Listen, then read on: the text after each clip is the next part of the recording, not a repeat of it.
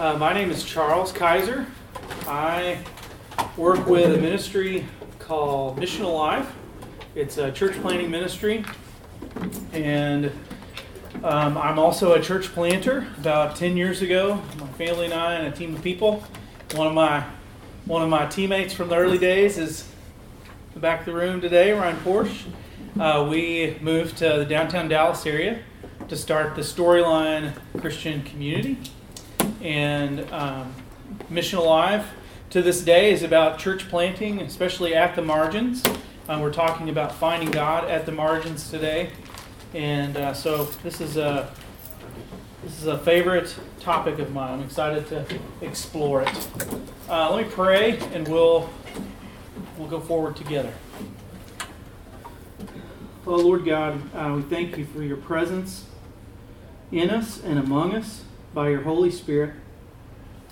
And Holy Spirit, we invite you to be a conversation partner here with us, to uh, to form us more deeply into the image of Jesus, to give us vision and wisdom to see your work in this world, um, and to give us courage um, to join you, to follow you, to participate in what you're doing all around us. For your glory and for the renewal of all things. In Christ I pray. Amen. Amen. All right. Uh, um Kataba. Um Kataba is a sweet woman. I met Um Kataba about oh three or four years ago. Um, she's rather short. She's probably in her 50s or early 60s. Um, she is an Iraqi woman. I met her in the Vickery Meadow neighborhood of Dallas, which is where the IRC locates lots of refugee families. Um, DFW, I want to say, is in the top one or two metropolitan areas for uh, for refugee relocation in, in the United States. Uh, and there's a big neighborhood with, I mean, thousands and thousands of apartment apartments and apartment communities. And uh, we were uh, getting involved in the Vickery neighborhood through a uh, an initiative called uh, the Stew Pot. Vickery translation, um, not the Stew Pot, the Lucky Pot. Uh, they and they called it the Lucky Pot from potluck. In that, it was a, a community initiative where they wanted to, rather than just seeing the refugee families as someone that they could serve and try to help, they really wanted to draw out what are the assets, what are the real gifts, um, what are the the amazing things that that these folks from all over the world uh, bring, and so they would create these lucky pot uh, kinds of encounters where they would have music from all over the world, and they'd make food and share it from all over the world. Um, they would they would have artists make art and hang them up in um, in galleries throughout the Vickery neighborhood. I mean, the most amazing and talented people. So we met Umkateba in the midst of this because she was um, an artist and a vendor herself. Because one of the initiatives was not only do you show your art, but you can you can sell stuff that you make at these uh, translation events. Um, and she was very kind. Um, uh, in Arabic means mother. So Kateba is the name of her oldest son. It's customary if you're the mama. Um, you're the way you're referred to is, well, I'm the mother of my oldest. So um Kateba, and she really was a mother. You know, she was a uh, very maternal kind of figure in this uh, in this neighborhood, and she was so kind to us immediately. I remember before she ever met my wife, um, and and she's living on pennies. Um, she she gives me this wonderfully crafted flower um, that's made out of tissue paper that really looks like a real flower um, uh, until you get up close to it. And she said, "This is for you. I want you to give this to your wife." Um, just those little acts of hospitality and generosity. Well, something started to happen over time with Umkateba. Um, she was like connected to this underground um, network of relationships. Somehow, anybody moving to the States from Iraq, she knew. She knew them. She she found out that they were coming. So I, she had some back channel way of knowing if Iraqis were moving into the neighborhood, and she took it upon herself to welcome them into the neighborhood and to make sure that they got connected to the services they needed, to job opportunities, and because we're um, getting to know Um Kateba, she's introducing all of these brand new Iraqi uh, refugees to us as well. We probably met 30 people and made friends with 30 people because of Um Kateba. And, you know, I see, uh, I see Um Kateba, and I can't help but to see the, the, you know, she's a very devoted Muslim woman. Um, she says her prayer, says her prayers regularly. Um, she is, uh, she um, helps folks in need because of out of devotion for her faith. You know, out of um, adherence to Islam, and and yet I see in her this this really radical, beautiful generosity, not unlike the fella yesterday, Jeff, who talked about Wilma, who um, though she didn't have very much she was living on pennies herself. She was still welcoming other kiddos into her house and taking care of them. Uh, I, I saw God in Um Kateba. And that might sound strange to say because she's a Muslim woman. You know, she's not a Jesus follower necessarily. But it was it was hard for it didn't fit my categories, right? Of what the other, the non-Christian, the non-religious kind of looks like. Um, I found God at the margins in the generosity and hospitality of Um Kateba. And so today, um, what I want to talk about is how do we know? How do we know that that's, how, do, how is it appropriate? How do we know it's appropriate to have language uh, for speaking about those kind of encounters um, as if we're encountering God in those margins, in those places? And the language of margins that I'm using is a, it's a spatial metaphor. So margins is in relation to the center. Um, the center is often a place of power or privilege or comfort or security. It's a place of control and pre- predictability a lot of times. Um, it's a place of similarity a lot of times. Uh, margins would be um, the opposite of that um, out of power, um, unpredictable, hard to control, um, socially, socially, uh, socially different from us. And all of us have our own centers. Eh, somebody's center is always somebody else's margin. So all of us socially find ourselves in, in different margins. So, what does it mean in these places that are commonly difficult for us because they challenge us? They're cross cultural sometimes. And margins can be religious, they can be racial, they can be sexual, they can be uh, economic, they can, they can have any different kind of flavor. Um, so, what, what does it look like for us to navigate those margins and expect, not, not just to expect that they'd be a mess or hard or difficult, but to expect at the margins to discover and encounter God? Uh, yesterday, I narrated through some experiences that were attention getters for me um, where I found myself at the margins for me and for our community, and we explored and experienced the presence of God um, in ways that exploded our categories and surprised us. So we narrated through some of those experiences. Today, I want to talk about theological convictions that underpin this idea or concept or thought of finding God at the margins. What does Scripture say about finding God at the margins? What kind of expectation does the story of God create that we would, you know, find God uh, at the margins? And then tomorrow we'll talk through practices at the margins. What are what are suggestions? What are practical ways to engage folks at the margins in ways that are helpful and healthy and good and and do genuinely lead us to experience and encounter um, God's work there. Um, so, let me start and just open it up to you all. What, uh, as you think about finding God at the margins, and as you think about your Bible, um, what what scriptures for you come to mind? If you were teaching this class, y'all give me some fodder so I'll know what to say, right? Uh, what, what scriptures come to mind for you that you would point to um, in the story of God as evidence that God is at work at the margins? You were hungry and you fed me. Oh, I that's was a good hungry one. and you fed me. Matthew 25.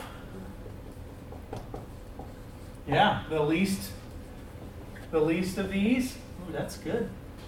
How about the story of the Good Samaritan? Yeah. Oh, y'all are gonna test my Bible knowledge here. It's in. Uh, we'll say it's in Luke. I can't remember It what is, chapter. But I don't know where. Is it? Is it 15? I don't know. Yeah, I think it's 10. Yeah, it could be somewhere between 10 and 15. There we go. Hey, it's in the Bible. That's right. It's in the Bible. So good. What about the Good Samaritan makes you think of the margins? Well, I was the one that mentioned it. Um, he was, he was not Jewish, and he, he helped a Jew. Yeah. I mean, it, it's kind of like us saying, okay, this, this, it, this Muslim helped a Christian. Yes. To me, it's a similar That's right. analogy. So it's not only, it's not that uh, um, the Samaritan is the one being served and helped in the name of God by the good guys. It's here is this culturally different person that's often culturally despised by Jewish folks, and God is at work through this person. Um, and, and he's at work through this person when he wasn't through the supposed good guys that passed by the guy who's been beaten on the road. Yeah, it's a, that's a very subversive story. It is the woman caught in adultery. Woman caught in adultery. John 8. Okay. Woman at the well. Another Samaritan. Mhm. And a woman. And a woman. Yeah. Yeah, Jesus is crossing all kinds of boundaries um, in these stories. We could Acts throw 10. Zacchaeus up there too. Zacchaeus, yeah. Luke 19.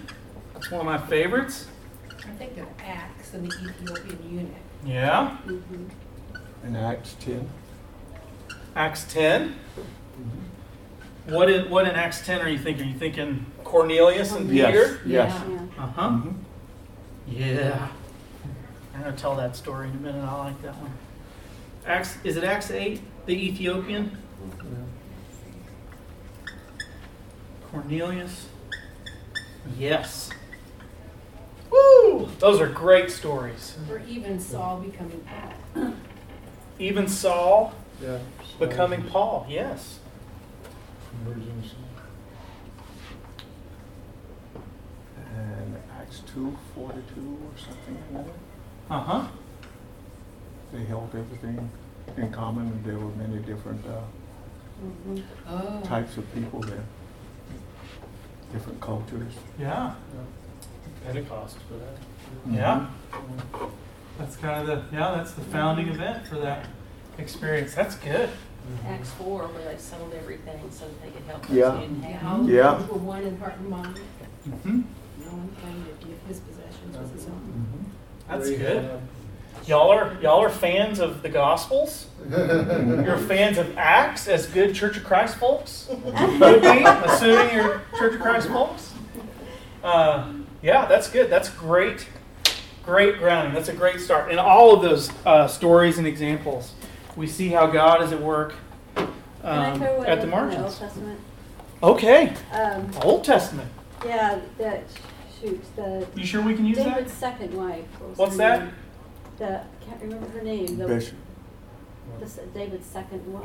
The- David's Oh. second wife. her name? Oh. Was it Michal? No, no, that was his, his first wife. The one, the one who saved him from her Yes, husband was gonna Michal. Oh. Ma- Bathsheba? No, no, no, no. No, she she Michal- didn't. No. Her Michal- husband, Mich- she Michal- took the I feel so embarrassed that I can't remember Was her it name. Tamar?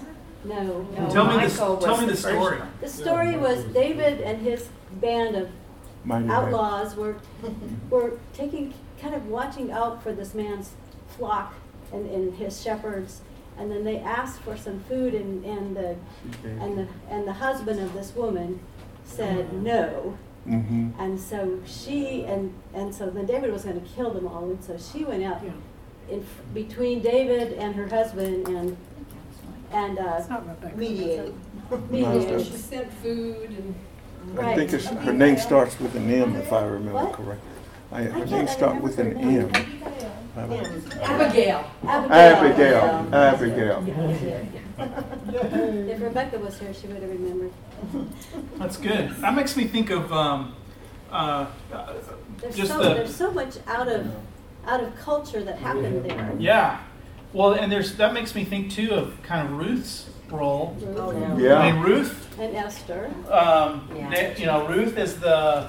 It's Ruth, right? Or is it Naomi who's out of, who's at Naomi who's kind of out of water culturally? yeah, your people will be my people. Yes. Na- God, Naomi my was the mother. Ruth was Yeah, the, Ruth is the was daughter. Ruth is the daughter-in-law. daughter. Mhm. The daughter. Ruth was the Moabite. Yeah. That's right. That's right.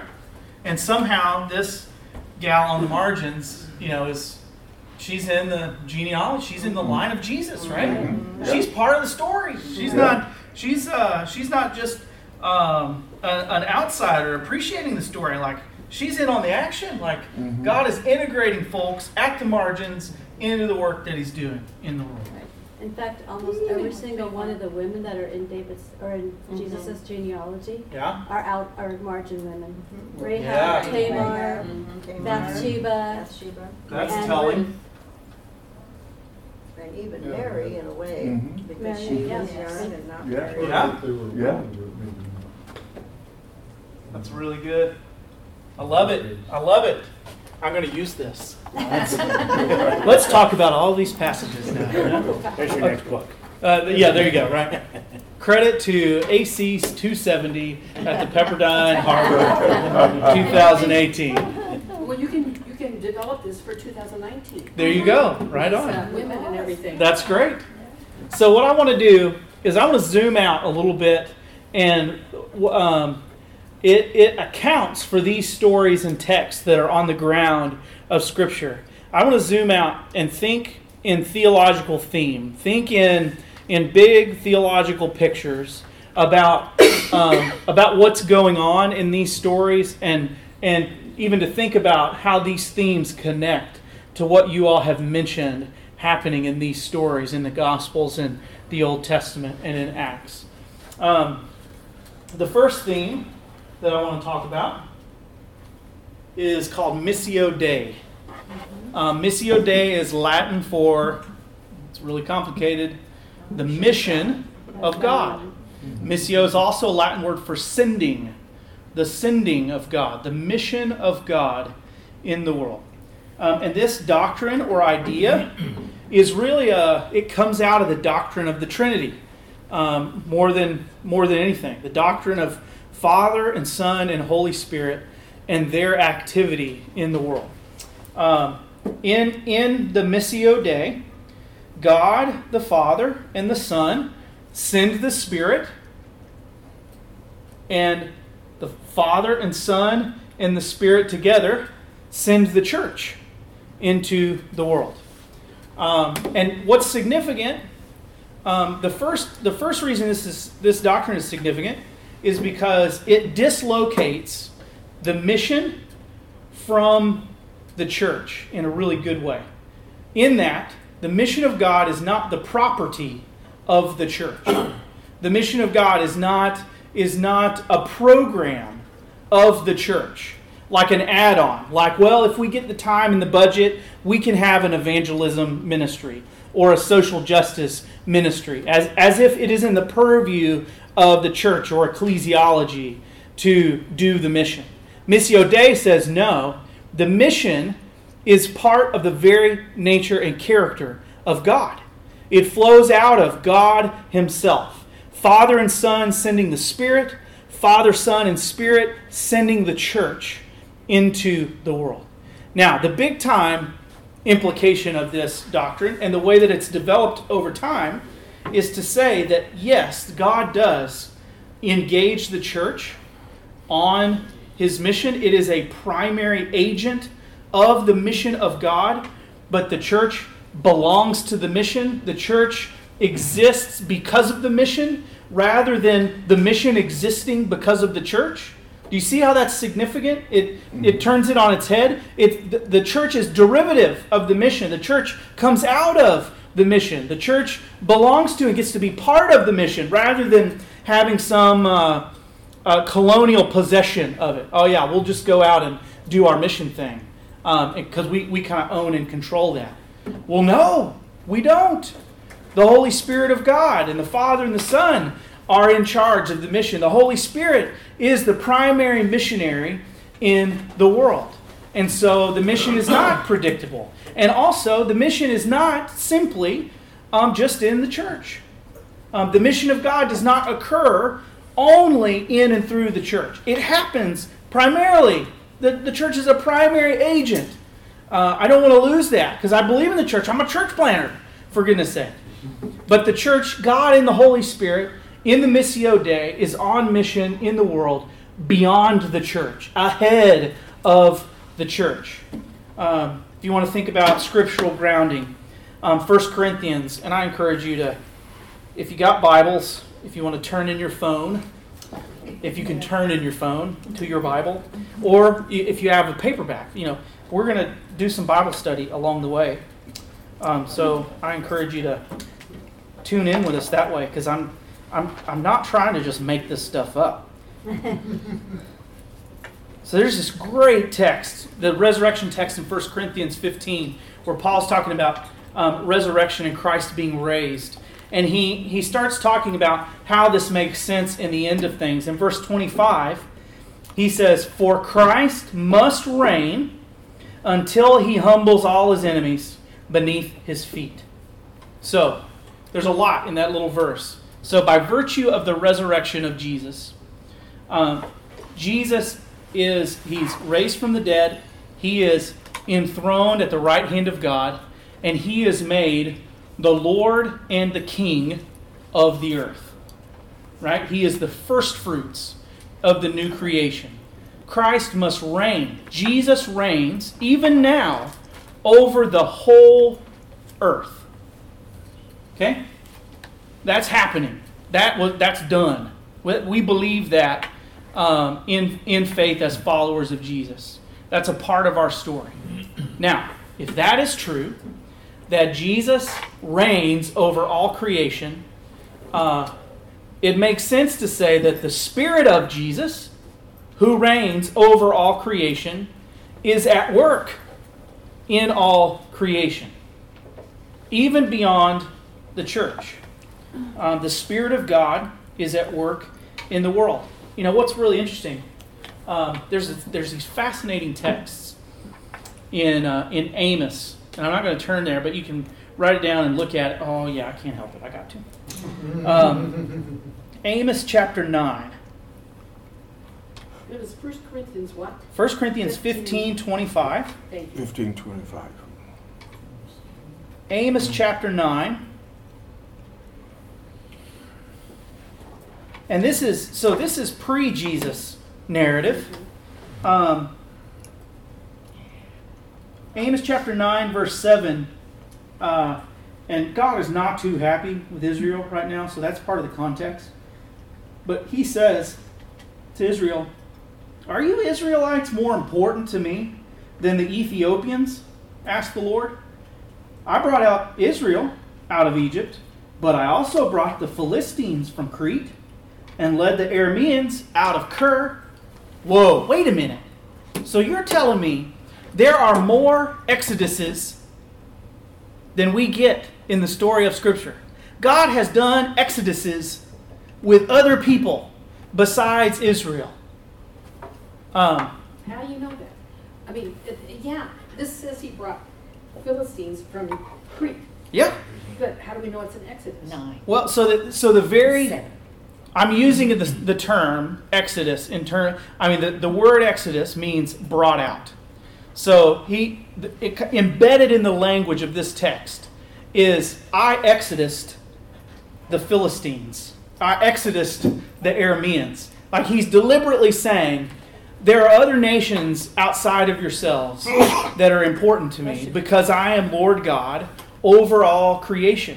And I care about all of my people in the world. I'm, I care about delivering all of creation because the Spirit of God and the mission of God is at work in all of creation, even beyond the people of God. In this case, Israel, in our case, the church. Um, Peter and Cornelius. You mentioned, sir, that story from Acts Yeah. 10 Yeah. and 11. Now that's a trip because Peter is at his friend's house. And where is he? In Joppa? Mm-hmm. Yeah? Mm-hmm. And he's praying and he, he kind of gets a trance vision thing going on and he sees this blanket coming down from the sky and he sees all kinds of you know hoofed unclean animals on it and he hears this voice peter take and kill and eat and he's thinking i'm not doing that. Right. i've read my bible. That's against the rules. Yeah. that's not that's not uh, that's not the law according to the rules. I, I can't do that. Peter take and kill and eat. What god says is clean is clean. And peter's like huh, that is the strangest vision that i could have had um, on this afternoon. He also gets a sense that hey um, some folks are going to be coming to you and um, you need to go with them well, sure enough, as he Peter's having this trance, um, Cornelius, who is a God-fearer, so he's a Jewish guy, uh, he's a Roman soldier, Roman officer. Uh, he he gives to the poor. He um, he follows Jewish customs. He he cares about God. He worships God. He prays. Well, Cornelius is praying, and he gets word from the Spirit as he's praying. He gets word from the Spirit. The Spirit of God reveals Himself to this non Jewish guy, the, a guy at the margins, outside of the box of the Jewish people, reveals Himself to this guy in prayer and says, Hey, you need to go see this guy, Peter. I think he's going to have something for you. Cornelius is like, "Oh, Okay, I'm in. So he sends these guys right about the time Peter's having this vision like, Hey, you need to welcome these guys and you need to go with them. So they knock on the door. Um, we're here. Cornelius sent us. Is there Peter here? Feel like we need to talk? Yep. Yeah, we got to go. So they go up, and is it it's Caesarea Maritima, where Cornelius is sent from. They go up to Caesarea Maritima, and Peter comes to Cornelius' household, and he knows he's a God-fearer by this point. And um, Jewish folk do not go into non-Jewish folks' houses. You just don't do that. That's a that's a boundary. That is a that's a no-no. That's against the Bible. And here the Spirit is challenging Peter's reading of the Bible. Go figure. Uh, so he's like, well, hey, we we have you know we believe in God. We we care about uh, God. We feel like you have something for us, and it seems like there's some purpose in you being here. Will you come and speak to us? And so Peter makes his way, I'm sure, in fear and trembling, into this household, and there are just gobs of people there. Cornelius, uh, maybe some of his co-workers, his family members, the household workers, they're all there together, and Peter starts to talk about the story of God in Jesus. And he tells them all these things about how Jesus was crucified and raised from the dead, um, and that he's Lord. Uh, and he gets to the end of his sermon, and these folks start talking in different languages. Um, not unlike what happened at Pentecost. Yep. And Peter was like, he, Peter, he was there at Pentecost. He's like, now this is weird. What? Th- This is exploding his categories, right? Yep. I did not expect for this to happen. I mean, God is up to something here. And I need to catch up because he's already doing something in the midst of these folks' lives. And Peter's like, this is a no brainer. I mean, they received the Spirit just the same way we did at Pentecost. We better baptize them and get them on board because God is welcoming non Jewish folks into the kingdom. You see the way the Holy Spirit was at work in the world ahead of the church in the lives of Cornelius. And he's inviting the church to discover that, even in unexpected places. He had to do some, some kind of bizarre and out of the ordinary things to get their attention about that. But that is a function of the, that's God in the Missio Dei uh, case study number one. I mean, that is, that is, that's, that's a, a prime example of how the Holy Spirit uh, and Jesus, who reigns over all creation, is at work ahead of us in the world. Um, it connects to a doctrine in pneumatology, which is the study of the Spirit, which is what Harvard's kind of themed over this uh, this week, um, called prevenient grace. Anybody heard of prevenient grace? Uh, look at John chapter 16.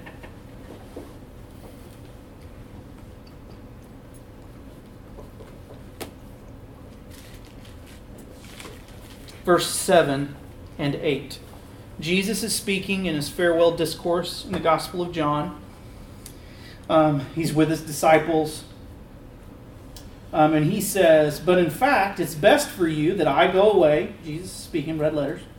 Because if I don't, the advocate, the paraclete, the Holy Spirit, won't come.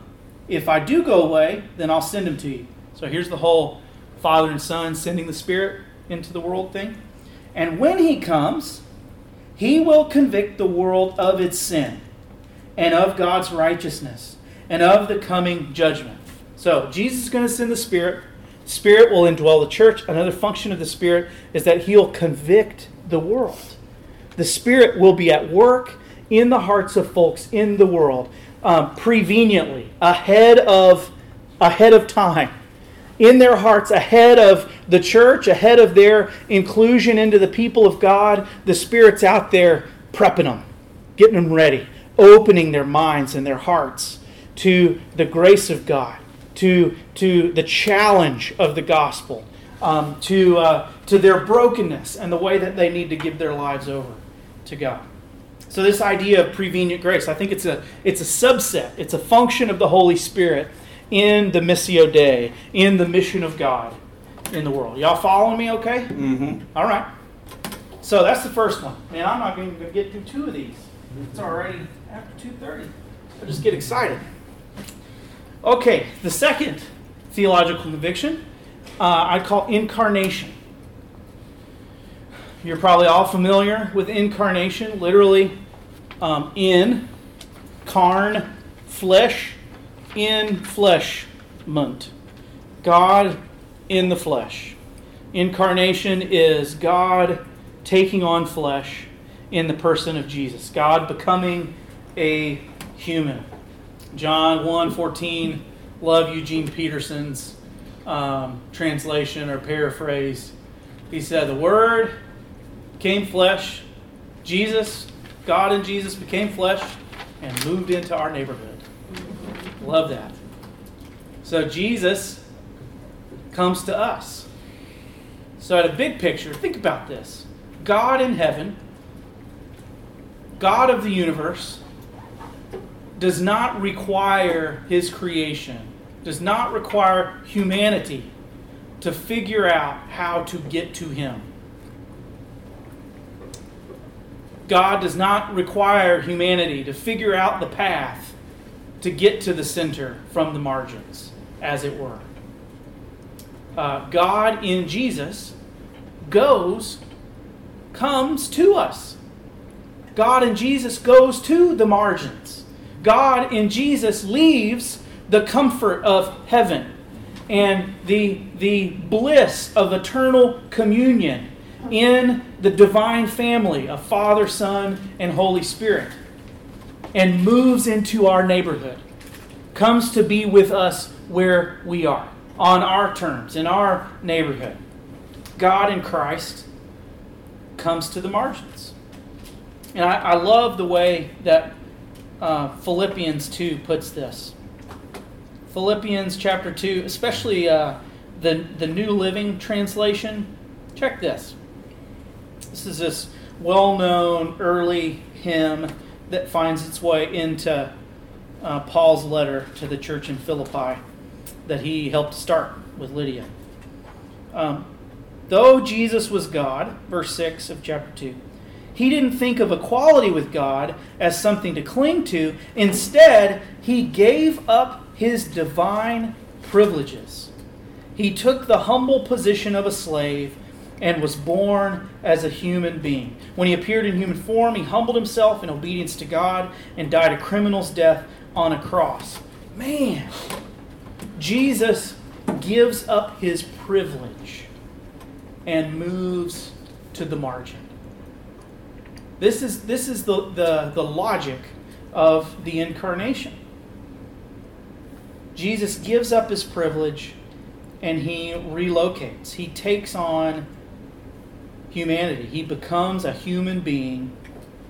He becomes a servant, a slave. He humbles himself. He, get, he goes outside of himself. He leaves divine privilege. Uh, and not only do we see God uh, in this big picture level in, in Christ, kind of uh, moving toward the margins in the incarnation, we also see, as all of you have pointed out, in the ministry of Jesus, Jesus consistently hangs out at the margins. And his ministry was a ministry at the margins. You think about his table ministry in the Gospel of Luke. Uh, he's doing some really radical things um, because he's breaking, he's crossing boundaries. He's, he's going to places of, of difference and of, of margin um, because that is where God is at work. It's at work because Jesus is going there, but it's also God's also at work there because he he finds God there when he goes there. Um, Luke chapter five is one of my favorite favorite stories uh, about, um, and this this influenced influenced a lot of our uh, methodology in the early days of storyline. Uh, it's the story of Levi, and Levi is a tax collector he is on a social margin because he's a tax collector. Tax collectors were despised because they were viewed as traitors. You know, they had a foot in the Roman Empire and they were benefiting financially from that, and they were doing so at the expense of Jewish folks who were having to pay those taxes. And not only that, they were at least stereotypically dishonest. They would, you know, they would only be required to get them to pay let's say $100 in taxes, but they would bump it up, you know, 200 bucks and take the cut, take the extra and get very wealthy off of that. And so Levi, the name Levi, it's a Jewish name, he's a Jewish guy, but he's very much socially at the margin. He's also, uh, ironically, he's very wealthy, likely. Uh, so uh, we talked yesterday about how wealthy folks can be at the margins too um, not only because they're different from us, but in the kingdom, uh, wealthy folks, affluent folks, uh, have challenges in connecting to God. I mean, Jesus wasn't kidding when he said it's almost harder for a, a camel to go through the eye of a needle than it is for a rich person to enter the kingdom of God. Rich young ruler story have all these encounters, but but this is who Jesus goes to. Uh, the this wealthy, socially ostracized guy is not a lost cause for Jesus. He, he sees him at his tax booth, and he strikes up a conversation with him.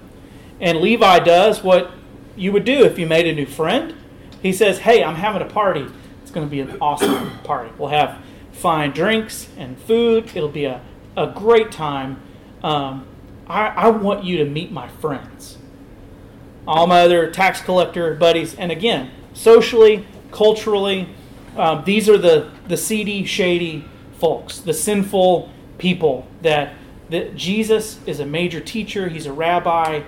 Um, uh, rabbis would not normally associate with the Levites of the world.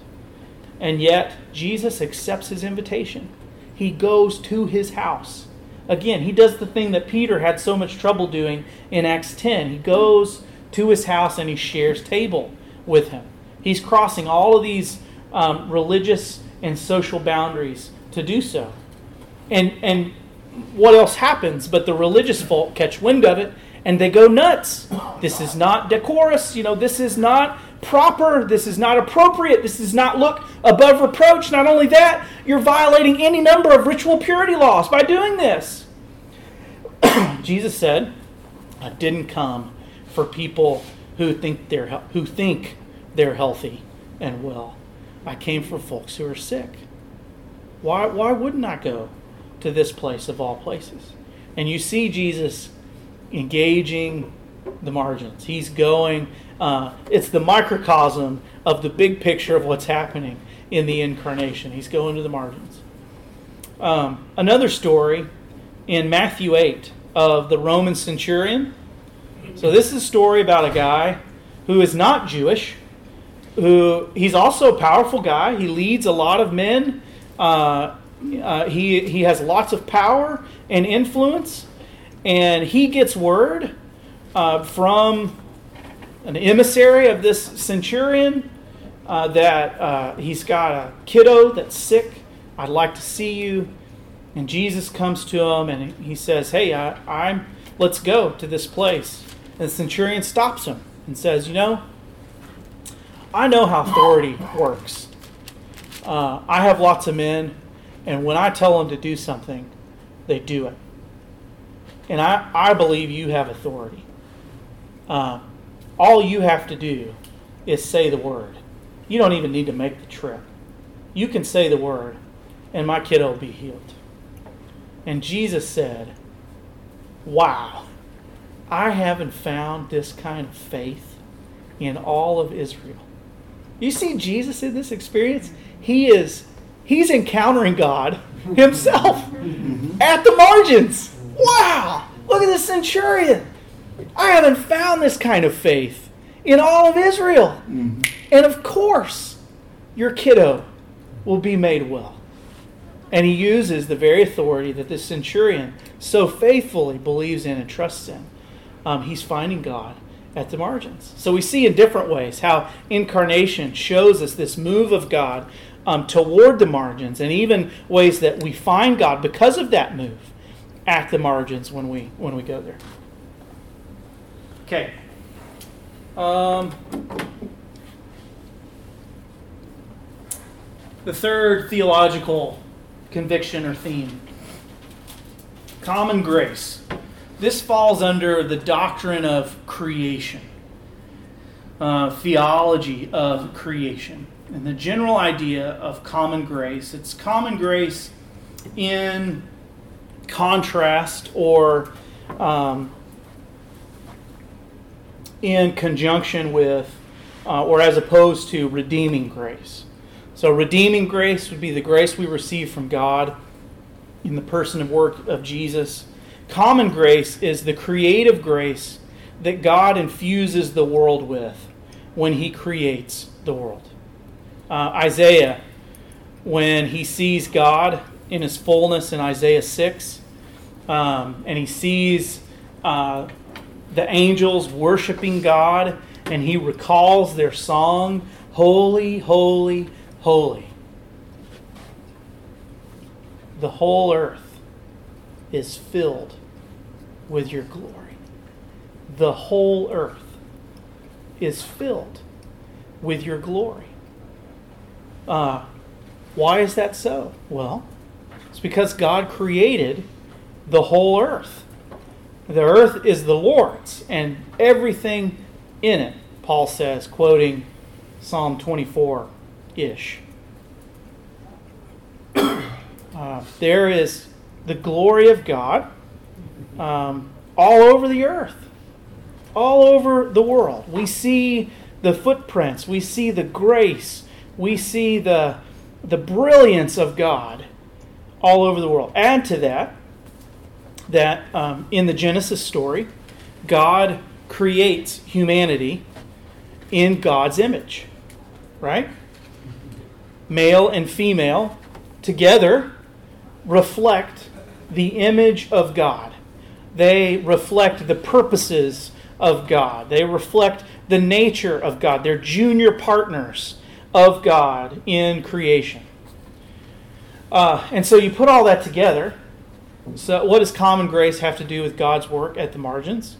Well, if the world is filled with the glory of God, if it bears the, um, the fingerprints of its maker, if humanity is made in the image of God, it shouldn't surprise us if we see God all over the place. It makes it really hard to sustain a distinction to sustain a distinction between sacred and secular. To say this is sacred space, and all that out there, that's secular. That's secular music or secular people or secular institution. Uh, if the glory of God fills the whole earth, it's really hard to sustain that distinction. That, that's not to say that everybody gives allegiance to God or cares about the glory of God, um, but we can find the sacred in the mundane, in the most unexpected places, because the glory of God fills the whole earth. And I would submit, you know, some might retort and say, oh, Charles, all of that got messed up when Adam and Eve sinned, when they fell in the garden. They, they so uh, badly damaged creation. And theologians, some theologians would say, they marred the image of God in themselves almost unrecognizably so. So that we are totally depraved and totally broken. And there's no way outside of redemptive grace that we can see the image and glory of God, um, except for folks who've been redeemed. Um, and that's a perspective. I want to acknowledge it, and I will also want to say I have trouble following it because it doesn't square with my experiences. It doesn't square with seeing the gracious hospitality and generosity in Um Keteba. Uh, it doesn't square with the goodness of God that I see in creation, even outside of the church. Is creation broken? Yes. Are we broken? Yes. Are, are we marred by our sin and our brokenness? Yes. We, I say yes to all of that. None of that negates the fact. And, and uh, the, the Hebrew writers, the, um, the Old Testament writers, Isaiah, the angels around the throne, they knew all of that brokenness. And yet still they're able to say, the whole earth is filled with the glory of God. Uh, the world is broken, but if the grace of God is infused in the creation of God, it shouldn't surprise us if we see God at work in the margins outside of the people of God. All right, the final one. Oh, no, I got one more point on this one. Just as a linchpin. Um, what I find really fascinating is that the Bible, the Bible reflects common grace. Think about it this way. This, this pipes up in um, wisdom literature. So you know the wisdom literature in the Old Testament, like Proverbs, Ecclesiastes, uh, Lamentation. No, Lamentations is prophetic. Maybe no. Lamentation might be. Uh, uh, what's the other one? I think Job is a big one for wisdom lit. So in the in the book of Proverbs, this collection of proverbs, for instance, um, um, first of all, wisdom literature scholars will tell you there is remarkable similarity in the language and even the structure of these wisdom sayings in Proverbs with ancient Near Eastern wisdom. Okay? There's lots of overlap and borrowing. What does that tell us? Well, there is wisdom in creation that can be observed and received by virtue of being a human being and opening yourself to God that's available without um, like special divine uh, revelation. Uh, so we see Proverbs borrowing. Not only that, but there's a really good chance that Proverbs 30 and the sayings of Agur are the sayings of a pagan king. so here we have in the Bible, uh, the Bible is borrowing the wisdom of folks outside of the people of God, non Jewish folks, and saying, we see God in this. Isn't that a trip? Go look that up. Uh, okay, I thought that was too good to pass on.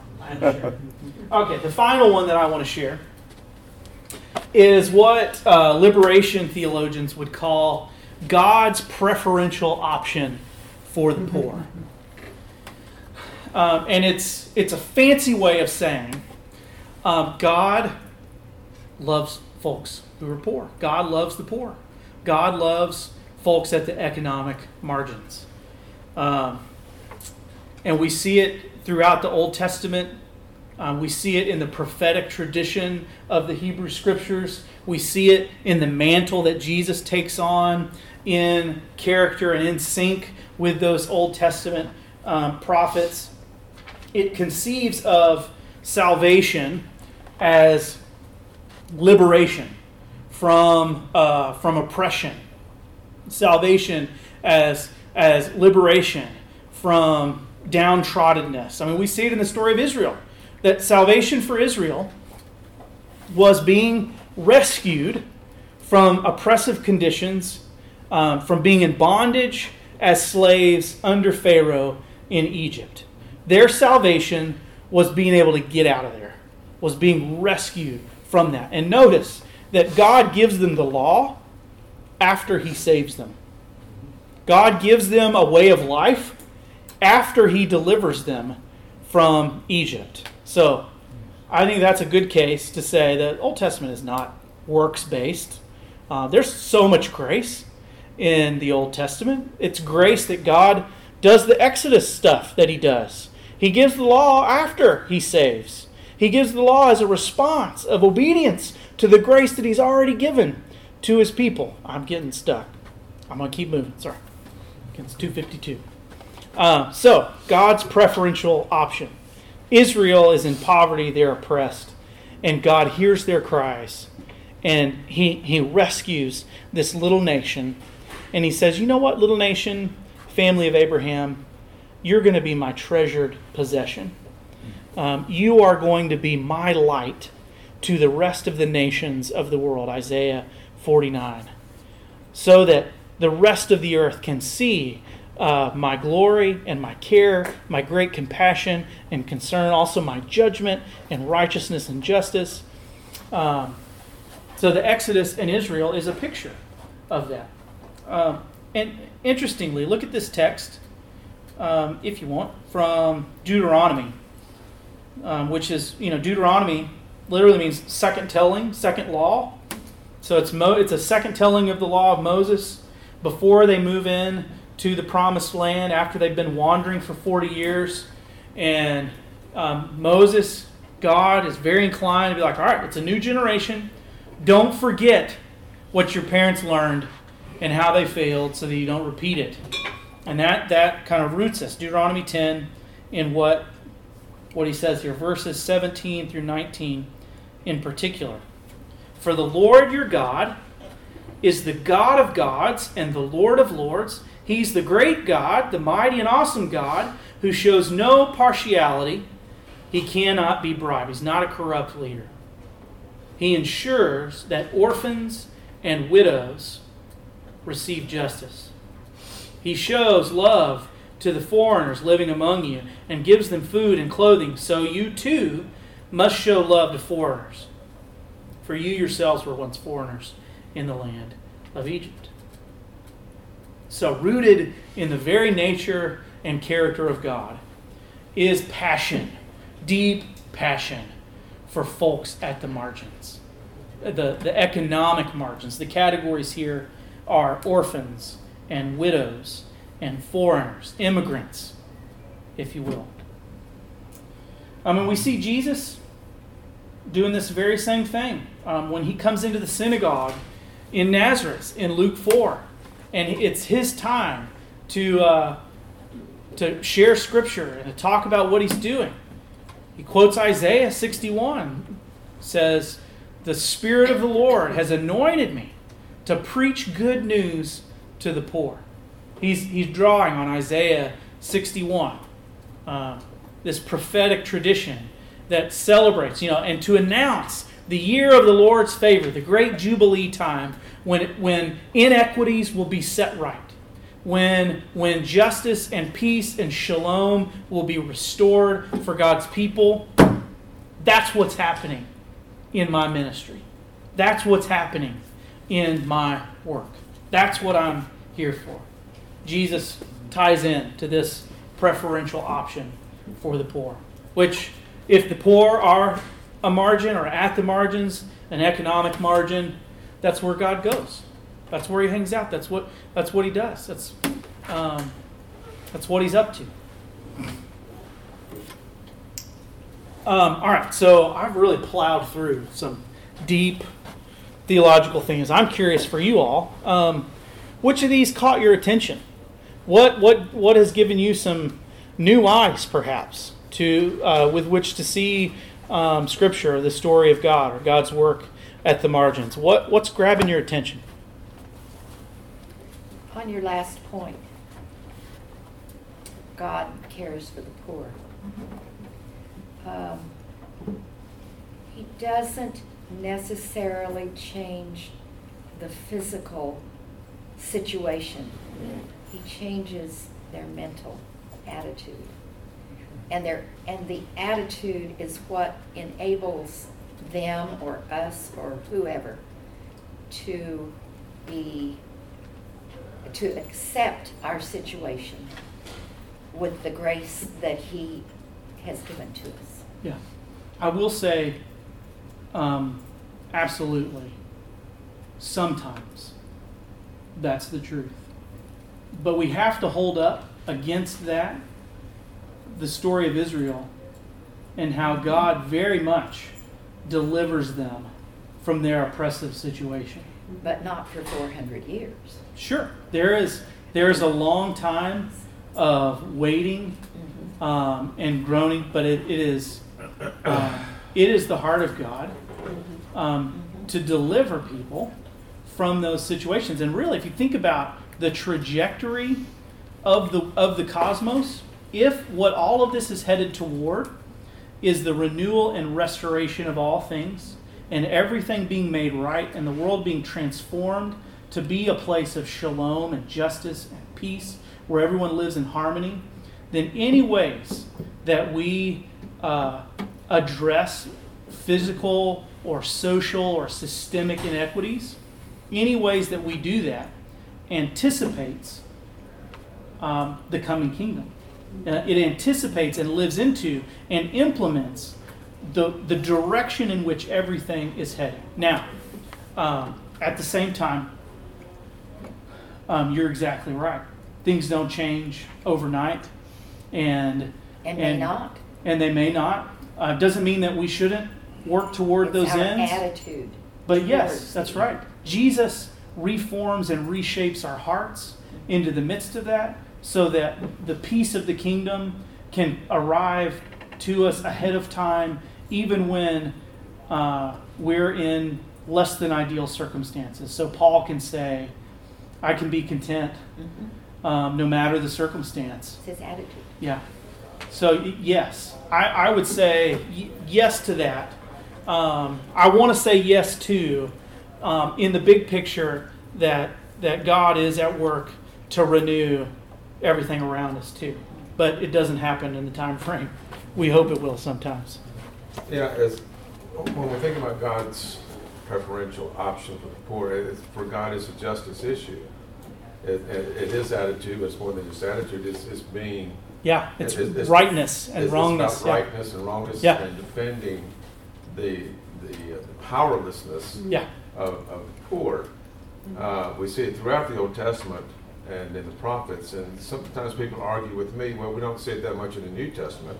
And I tell them that's because the New Te- it's already assumed in the New Testament, because the New Testament is rooted in the Old Testament. Yeah. Jesus is quoting it in the synagogue. And- Yes, and, Yeah. and a prime example uh, is Isaiah 58, where people wonder, well, I mean, we've, we've, we've fasted, so why aren't you paying attention to us? Uh huh.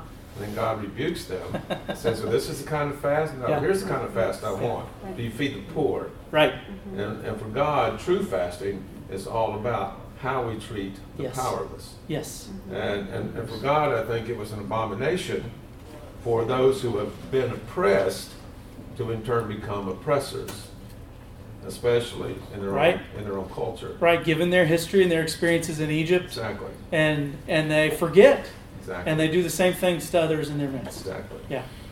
Yeah, that's right. One more comment. I would also say that, that God doesn't challenge the poor people to go get rich, but he challenges the rich people to give to the poor. Mm-hmm. And so that, that redistribution does take place.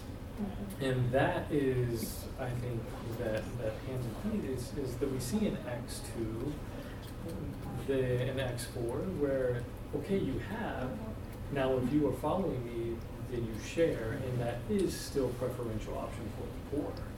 And he's putting it on the onus of those who have, and that is the challenge, for me to give up my privilege and share it with those who do not.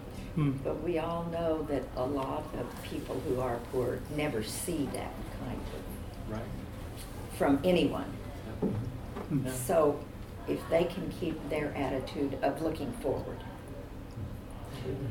But we get to give them Yes. that hope as well. So we're talking two, one, one's giving, the other is receiving. And if you're on the receiving end, sometimes it's more difficult, I would think, to wait. Hmm.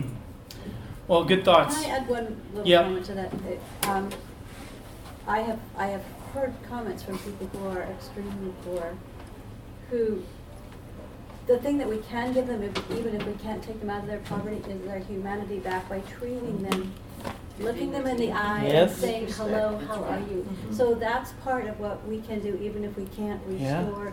That, them. that's a great segue to uh, practices, which is what we're going to talk about tomorrow. Like, how do we engage in in helpful and meaning, meaningful and God honoring ways with folks at the at the margins? And one of them is simply looking at them in the eyes mm-hmm. and acknowledging their humanity and giving them the dignity. Like, hey, I see you. Mm-hmm. You are a you are a person to me. Mm-hmm. I care about you. You're my neighbor.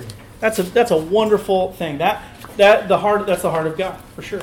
Um, part of Mission Alive, we plant churches at the margins.